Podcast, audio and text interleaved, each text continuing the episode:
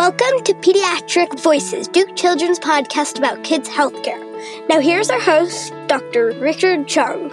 Hello, and welcome to Pediatric Voices, expert insights about timely topics in children's health, brought to you by Duke Children's Hospital and the Department of Pediatrics at the Duke University Medical Center.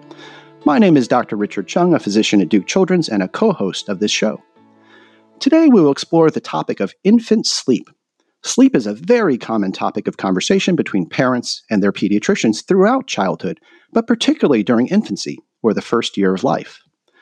Specifically, we will be discussing something called Sudden Infant Death Syndrome, or SIDS.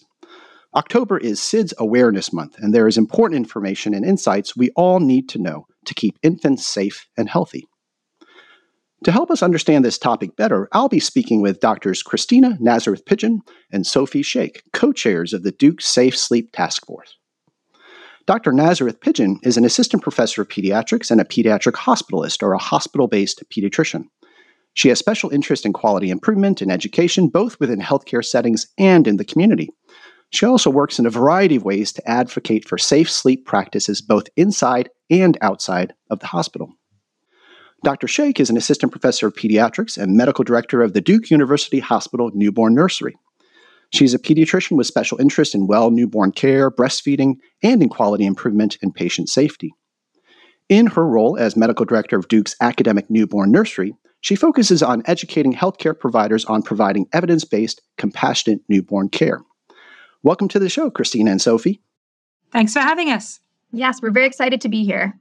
Awesome. Well, thanks for taking time out of your busy schedules. This is such an important topic, and I know that we'll have a lot of really important information for our listeners. Let's start, though, first with you. We'd love to really just kind of get to know our guests as individuals and as professionals. Maybe let's start with you, Kristina. How did you first get involved in children's health? So that's a great question. I was actually one of those people who was like a camp counselor when I was younger. I always loved kids. I always loved working with kids in all different fashions. And when I got to medical school, I went into medical school thinking I was going to do pediatrics. I tried out everything else and then returned back to pediatrics because I loved the relationships with our patients and our families. And that's part of the reason I love the safe sleep stuff because, you know, this is how we partner with our families to continue to give them kind of those education and help support them at a time which can be kind of challenging within that first year. Excellent. The camp counselor archetype is actually pretty common among pediatricians. You know, it's a combination of being responsible for kids, making sure they're safe and healthy, teaching them things along the way, including life skills, but then also just having fun, right? And I feel like that's often kind of the way working as a pediatrician feels, right? It's a little combination of all of those things. What about you, Sophie? How did you get interested in pediatrics? So I started my own family when I was in medical school, and my own pediatrician was such an important part of how I raised my kids and providing information for me and my family that I really felt that that was going to be a great career for me, and I wanted to emulate my pediatrician. Excellent. So that's great. You saw a role model of sorts, an example of what it looks like to support families and children to be healthy, and, and you followed suit. That's really great. And it's a reminder to all of us in this work that people are watching, right? And seeing kind of the work that we do and hopefully being inspired by the things that we're able to do for families and their kids. Well, let's launch into this topic of SIDS. Sophie, we'll, we'll start with you. So let's start with some of the basics. What exactly is SIDS and what do we know about what causes it?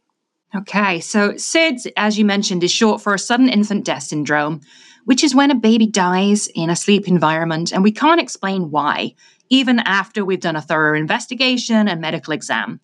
It's part of a larger group of events called sudden unexpected infant death or SUID, which is where a seemingly healthy baby dies unexpectedly. Sometimes with SUID, we're able to work out why a baby died. Maybe it was something like an infection or a heart defect, or sometimes maybe the baby suffocated in their bed with pillows or blankets. But we call it SIDS when we can't find an explanation for why the baby died in their sleep. And we don't really know for sure what causes it. It seems to happen when there's a problem with the part of the brain that controls breathing and waking up from sleep when a baby's brain doesn't detect stresses in the environment like low oxygen levels or high levels of carbon dioxide in the blood and doesn't wake a baby up like it's meant to, we think that's what causes a SIDS event. Got it. Thank you, Sophie. very helpful background for what this topic is, and frankly, very concerning, right? I think it's one thing in healthcare to have a severe outcome, something that is just frankly scary, but then to not be able to explain it at all and really sort of put a finger on what exactly caused it can be particularly stressful for, for everyone involved. Kristina, I understand that even if we don't know necessarily what causes SIDS, we do have a sense of risk factors or things that might increase risk for individual infants. Uh, can you share a little bit about what we know about risk factors? Yeah, you're actually totally right on that. And even though we don't necessarily know the underlying cause, we do know that there are things that can help prevent them, but also things that put patients at higher risk for it. So, some of the risk factors that will put patients at higher risk are things like exposure to cigarette smoke, things like being in an overheated environment. The AAP actually removed hats if you can remember back all those baby pictures, everyone had kind of their hats in the newborn nursery, but we're taking them away because we know that overheating babies is not helpful.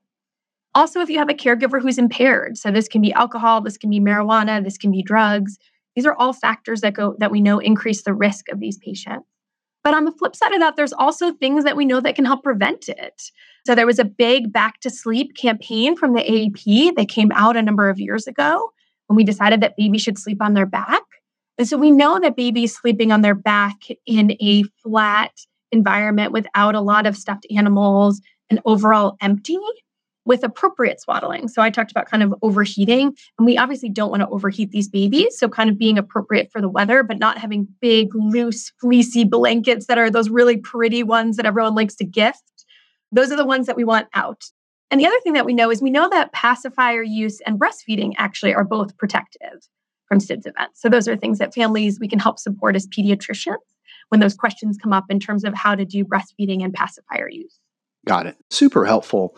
As mentioned, we don't necessarily know what precisely causes SIDS events, but we know about risk factors. And risk factors are important because they give us things that we can do, right? We can address those things and we can take action, even if we can't entirely prevent something. And so, thank you, Kristina, for walking through that. And you mentioned some of the other things that families can proactively do to prevent and, and decrease the risk of SIDS for infants. One question I had, maybe, and I'll, I'll give this to you, Sophie. What about infants who are born early or who have known health problems early in life? Do we know whether there's increased risk of SIDS for infants who have sort of specific health issues? Yeah, unfortunately, there is a higher risk of SIDS for babies who are born early. And for those babies, it's really important that once they go home, they follow those safe sleep guidelines. Things that we can do is when they are in the NICU, in the neonatal ICU, as they get closer to going home, once they reach about 32 weeks and are medically stable, the NICU will hopefully be talking to families about how they can prepare for coming home and getting them ready to follow the safe sleep guidelines. There are infants that are born with certain medical conditions and may need slight tweaks to these guidelines to keep them safe at home but the pediatricians will talk to the families about those exceptions to the rules. Thank you, Sophie. And just to kind of follow up on what Kristina started in on in terms of specific tips in terms of these safe sleep guidelines, Kristina mentioned no hats, which is unfortunate. You know, that's kind of a, a, fun part, which I enjoyed when our kids were young, but, you know, certainly first, safety first, of course. And so back to sleep, my understanding is kind of firm sleep surfaces, keeping the crib empty and such. Can you add any more to that? Pacifier use, I think Kristina mentioned as well, but any other particular tips? So I will say if you take one thing away from this, you can remember the ABCs of infant safe sleep. So the A is for alone, which basically means nothing but baby in their sleep space. So the baby can be wearing tight fitting clothes, a swaddle, or a sleep sack, but no loose blankets, pillows, stuffed toys or bumpers in the cribs, just like Kristina said. The emptier the crib is, the safer the baby is. The B is for back. So baby should be placed on their back to sleep every single time, not on their side, not on their belly. And the C in the ABC is for crib. Doesn't necessarily means it needs to be a crib, but this reminds us that the baby should be sleeping in something specifically designed for a baby to sleep in, like a crib, a bassinet, or a pack and play. These things have firm, flat, non inclined sleep services, which are really important for babies and have been safety tested to make sure they're appropriate. A lot of things have been actually removed from the market recently that have had slopes on them. So it's really important that babies sleep in things that are flat. So, no sleeping in infant swings and things like that. If you remember those ABCs of infant safe sleep, you really are off to a great start in keeping your baby safe. That's really helpful. I'm a sucker for a good mnemonic, and certainly ABCs is a very pediatric mnemonic and very helpful to remember. Sophie, one other follow up. I know you have particular expertise in breastfeeding, and certainly for families, there's a variety of reasons why they might go one route or the other in terms of feeding their infant. But does breastfeeding have something to do with SIDS risk? It does. A baby that is breastfed for two months has a 50% decrease in SIDS risk. So that's a, a really big decrease. Breastfeeding isn't for everybody, and there's a lot of factors that go into the parent's decision to breastfeed or not. But if we as pediatricians can help support a family who wants to breastfeed, we really should be, not only for the decrease in SIDS risk, but breastfeeding has so many other health benefits for both the baby and for the mom. Thanks for pointing that out. I think that's such an important fact. And of course, we support all families to figure out the best path for them in terms of feeding their infant. But certainly, if within reason and possible, supporting breastfeeding is always part of the conversation. And then just to follow up with you, Sophie, a little bit further. What about co-sleeping or bed sharing? You know, as as a parent, of course, being with your infant, snuggling in that particular way that most parents look forward to. What is your guidance uh, with respect to co-sleeping and bed sharing? It's such a great question and one we get from a lot of families. But we know that half of the babies that die of sleep related deaths in the US were bed sharing with a parent when they died. And bed sharing increases a baby's risk of a sleep related death by 10 times. So we recommend that a baby never sleeps in the same bed or on the same sleep service as a parent, caregiver, sibling, or pet. Instead, we recommend what we call room sharing without bed sharing, where a caregiver and a baby are in the same room but separate beds. It's fine to have the bassinet right next to the parent's bed so long as they're separate. Got it. Okay. So maybe keeping the infant in the same room, but not on the exact same bedding surface. So kind of adjacent, but separate. Is that what you mentioned? Exactly. Yes. Got it. I think my wife might actually like that arrangement as well when I steal the covers in sleep. And so, kind of having a separate bed, maybe being in the same room, but having our own territory, I think may be desired. But I digress. Kristina, let's go to you. So I understand that there's something called the Federal Safe Sleep for Babies Act. I actually hadn't heard of this before, but in doing research for this particular episode, can you share what that is and, and what that accomplished? Yeah, it's actually really interesting because the safe sleep market for infants actually was not very regulated in the US. Like our first crib laws actually only came out in the 70s, which babies had been sleeping in cribs well before that. So there actually was not a lot of regulation. And in 2019, actually, there was a huge kind of recall. So they started to recall in 2019 multiple of these inclined sleepers. And that was because babies were dying in them. Babies were flipping over in their sleep and were passing away of SIDS like events. And so they actually got pulled off the market. But what then happened is people were buying them off of social media, they were still using them. And so, despite the recall, there continued to be lots of deaths. And so, within 2020, we actually had two safe sleep laws, which was actually kind of somewhat unprecedented in the US in terms of safe sleep laws.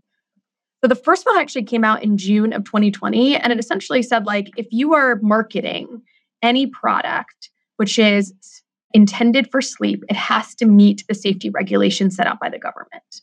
Because you could essentially put anything on the market and say that it was meant for infant safe sleep.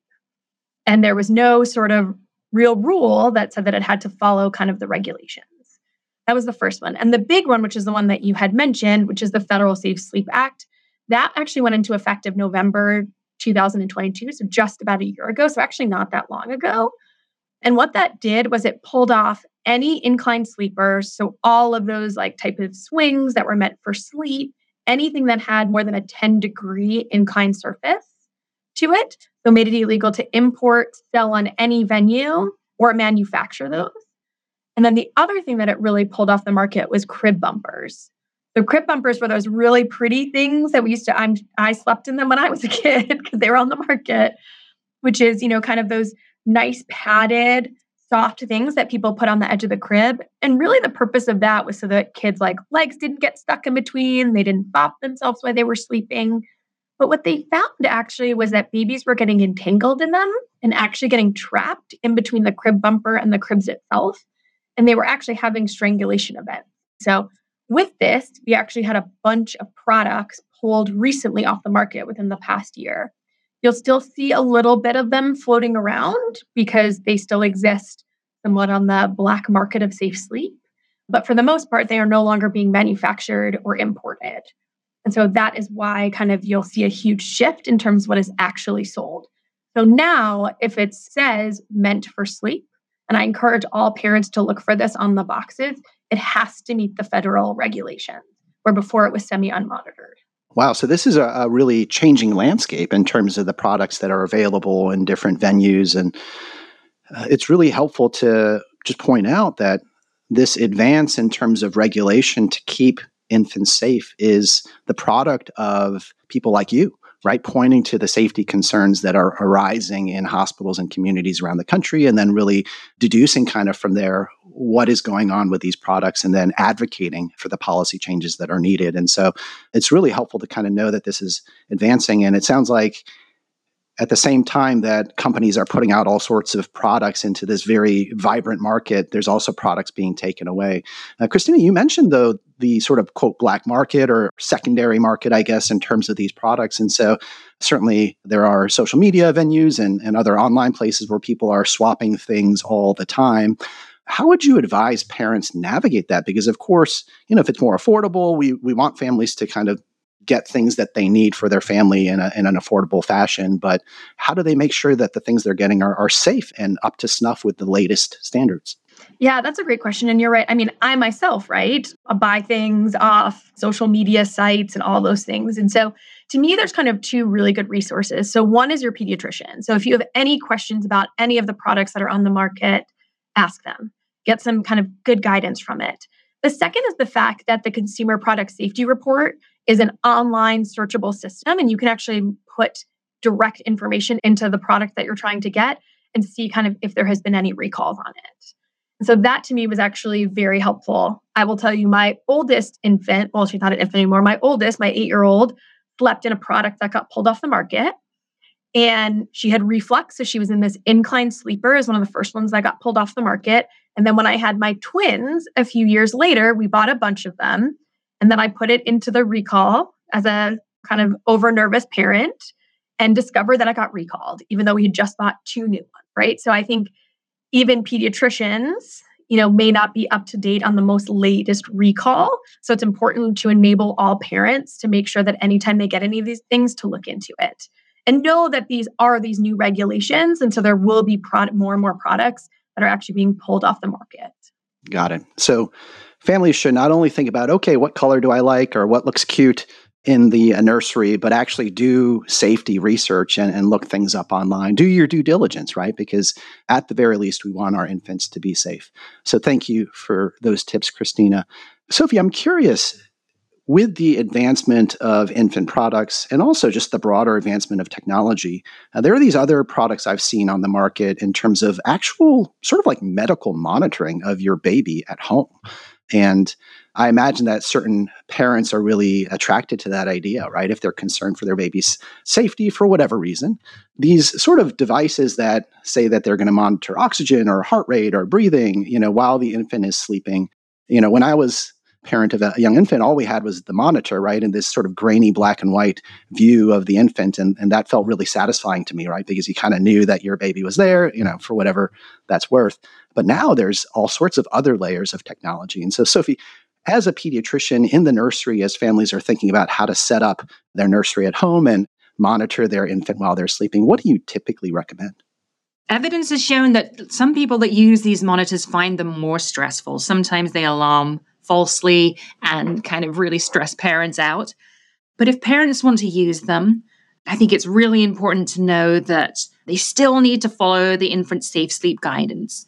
There have been no commercial monitors that have been shown to prevent sleep related infant deaths. So, using a monitor doesn't make it safe for a baby to sleep like on their belly or for bed sharing. You should still follow the AAP safe sleep guidance if you choose to use them. Okay, so these really haven't been proven to increase safety or prevent negative outcomes. They're out there and you know families can maybe consider them, but certainly talking to your pediatrician, getting more advice from a caring professional who knows your infant and your situation is is always a good step. Kristina, I wanted to slightly shift gears to maybe an adjacent topic that I know that sometimes comes up, and that is the topic of BRUEs. And maybe you'll share with our listeners what exactly that stands for. But what are BRUEs and are they related to this conversation on SIDS? Yeah, that's a great question because, you know, a lot of times parents think that they're very much related. And so BRUEs are brief, resolved, unexplained events. We actually used to call them ALTEs. Like when I was a resident, they were the ALTEs, and that was your parent life threatening event. And really, these are events where all, the infant becomes unresponsive, will have a change in their breathing, a change in their color, a change in their tone, but they're very quick events and they return back to their normal selves pretty quickly. So when we look at all the research, though, patients that have BRUEs or what used to be called ALTEs are not actually at higher risk of SID. So despite the fact that your baby may have an episode where it seems like they're not breathing quite as well or their color's changing, and it's really scary, right? Like that's where these names came from. These are scary events.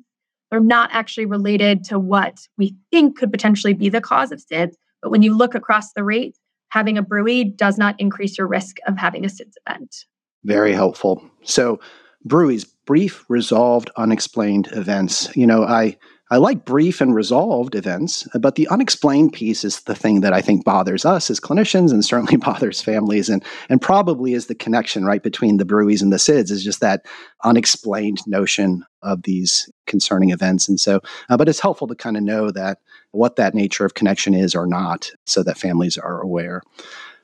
Let's kind of zoom out a little bit actually from SIDS. And Sophie, we'll start with you, but uh, I'd be remiss if I didn't ask two sleep experts today what your favorite tips are, right? So we started the top saying just like sleep is like this constant conversation, right, between parents and pediatricians and other child health professionals, and for good reason, right? Sleep is such an important part of healthy growth and development.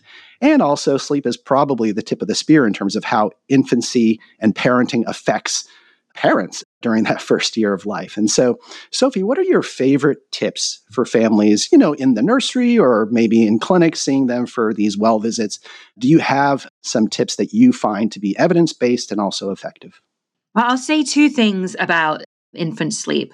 The first is that it's really important to talk about safe sleep with anybody who might be taking care of your baby. So that's babysitters, grandparents, other family members, pretty much anyone we want to make sure that everybody knows what they should be doing to keep the baby safe while they sleep. It's no good if the parents are diligently doing everything to keep their baby safe, but then the aunt comes in and does everything completely different and puts the kiddo at risk. And the second thing is sleep is hard. We know that. And safe sleep can be hard. But safe sleep is really important and your baby is worth it. And hopefully you'll get peace of mind by knowing that you're doing everything possible to help your, your baby sleep safely.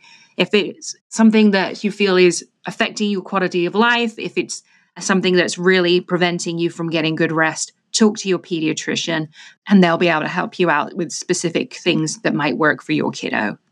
Excellent. What about you, Kristina? Do you have any tips that you like to share? Yeah, I mean, I think the one thing that I always tell parents is that babies wake up. It is normal, it is part of their development. Every parent goes through it because sometimes it can be really isolating when your kid wakes up for the third time in the middle of the night and you will do anything to get them back asleep. Like I said, I have twins. Getting your twins in the middle of the night on that third feed to go to bed is pretty heart wrenching. and so, part of the thing I think for parents is to know is that this is normal right? Your baby's not doing anything wrong. You are not doing anything wrong. Babies wake up at night. And the thing that is most important is keeping you and your baby safe, right? We don't want families sleeping on weird things either, right? We want everybody in the house to try to get some sleep. But remember that you are not alone and that parents before you and parents after you are going to be doing the same things, right? And they're going to be getting up with these babies at night. And so you are not alone and that there's lots of things. And so, what I would say is try to collect your support system. right? So sometimes that means shift work. Sometimes that means how do you do things with your pediatrician? Sometimes that means taking naps when potentially your kids are in daycare at 8 a.m., right? So making it work for your lifestyle and making it work for you. But there are ways to kind of look into the things. And my other advice is don't keep stuff in your house that you don't want other people to use. If you have that inclined sleeper next to kind of the crib, the chances of you putting the baby into that inclined sleeper for sleep are not zero. So if you don't want them used and you feel like it's not going to be safe, because we know that they're not things like that are not safe, don't put them there. Put them someplace else. Don't put them kind of in that bedroom where everyone can be sleepy in the middle of the night. And sometimes you're desperate. I have been in that desperate moment, so I very much understand. But in those desperate moments, we will do anything to get our kids to sleep. So if you set that environment up for not having all the loose, fleecy blankets there, not having your inclined sleepers, not putting your crib bumpers on, you're going to set your you and your infant up for success. Very helpful. I like the point about remembering that infants waking up is normal, right? It's not convenient, it's not easy, but it is normal. And you're not alone, certainly as parents uh, working and sort of wrangling their infant in the middle of the night.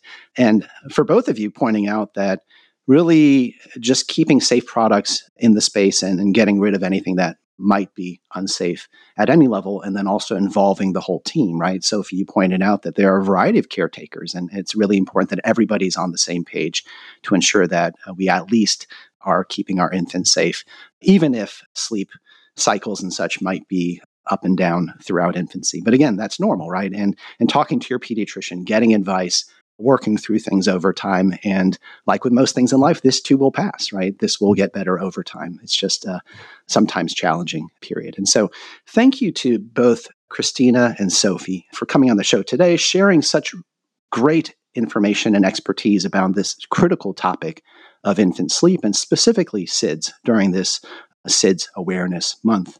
Infancy is such a delicate time, whether you're a first time parent or a fifth time parent. And and for this issue of SIDS to be a reality, where there's such a drastic outcome with no warning before typically and no explanation after, is just hard for us to wrap our minds around as parents and as clinicians. But as Christine and Sophie shared, thankfully, we have guidance for parents to decrease risk as much as possible. So thank you both for sharing this critical information to kind of wrap our conversation up today, and Sophie, maybe I'll start with you. What inspires you most day to day in your work? You know, we're as a community, as a global community, going through such a difficult time right now, and it's always helpful just to really point out the lights of inspiration day to day that kind of keep us going. And so, for you, working in the nursery or otherwise, where do you find your inspiration? The thing that gives me most joy in my day working in the nursery is when the older siblings come in and meet their new baby for the first time. It's something that was missing during COVID when we had visiting restrictions. And I am so glad that the families are able to come back into the nursery. It is the best feeling in the world to just be a fly on the wall during that moment. That's really beautiful. And I imagine, you know, some of them are wearing their big sibling t shirt or, or other sort of, uh, props as the big sib and so that's that's wonderful and such a really poignant memory for everybody involved. What about you kristina working as a hospitalist where do you find inspiration? To me the biggest inspiration is when my patients get better right? Because getting admitted to the hospital is frightening. It's frightening for the patient it's frightening for the family. Nobody wants their kid admitted to the hospital and so being able to help them through that acute time, being able to get them in a position where they're ready to transition back to home, back to school, back to their lives, to me is amazing. Kids get better. So it's really nice, I think, to work in pediatrics, and kids are pretty resilient and have a really good attitude about most things. So that me is what's inspiring. And that's rewarding, right? That's the whole point is to get a kid back to who they are, which is this vibrant young person who's on their way to big and wonderful things in their future. So, definitely a very rewarding aspect of pediatric practice. Thank you both. And just a reminder to our listeners to look online for additional resources. As was alluded to in the conversation, the American Academy of Pediatrics is always a wonderful resource in terms of evidence based, high quality information, especially around issues of sleep and SIDS.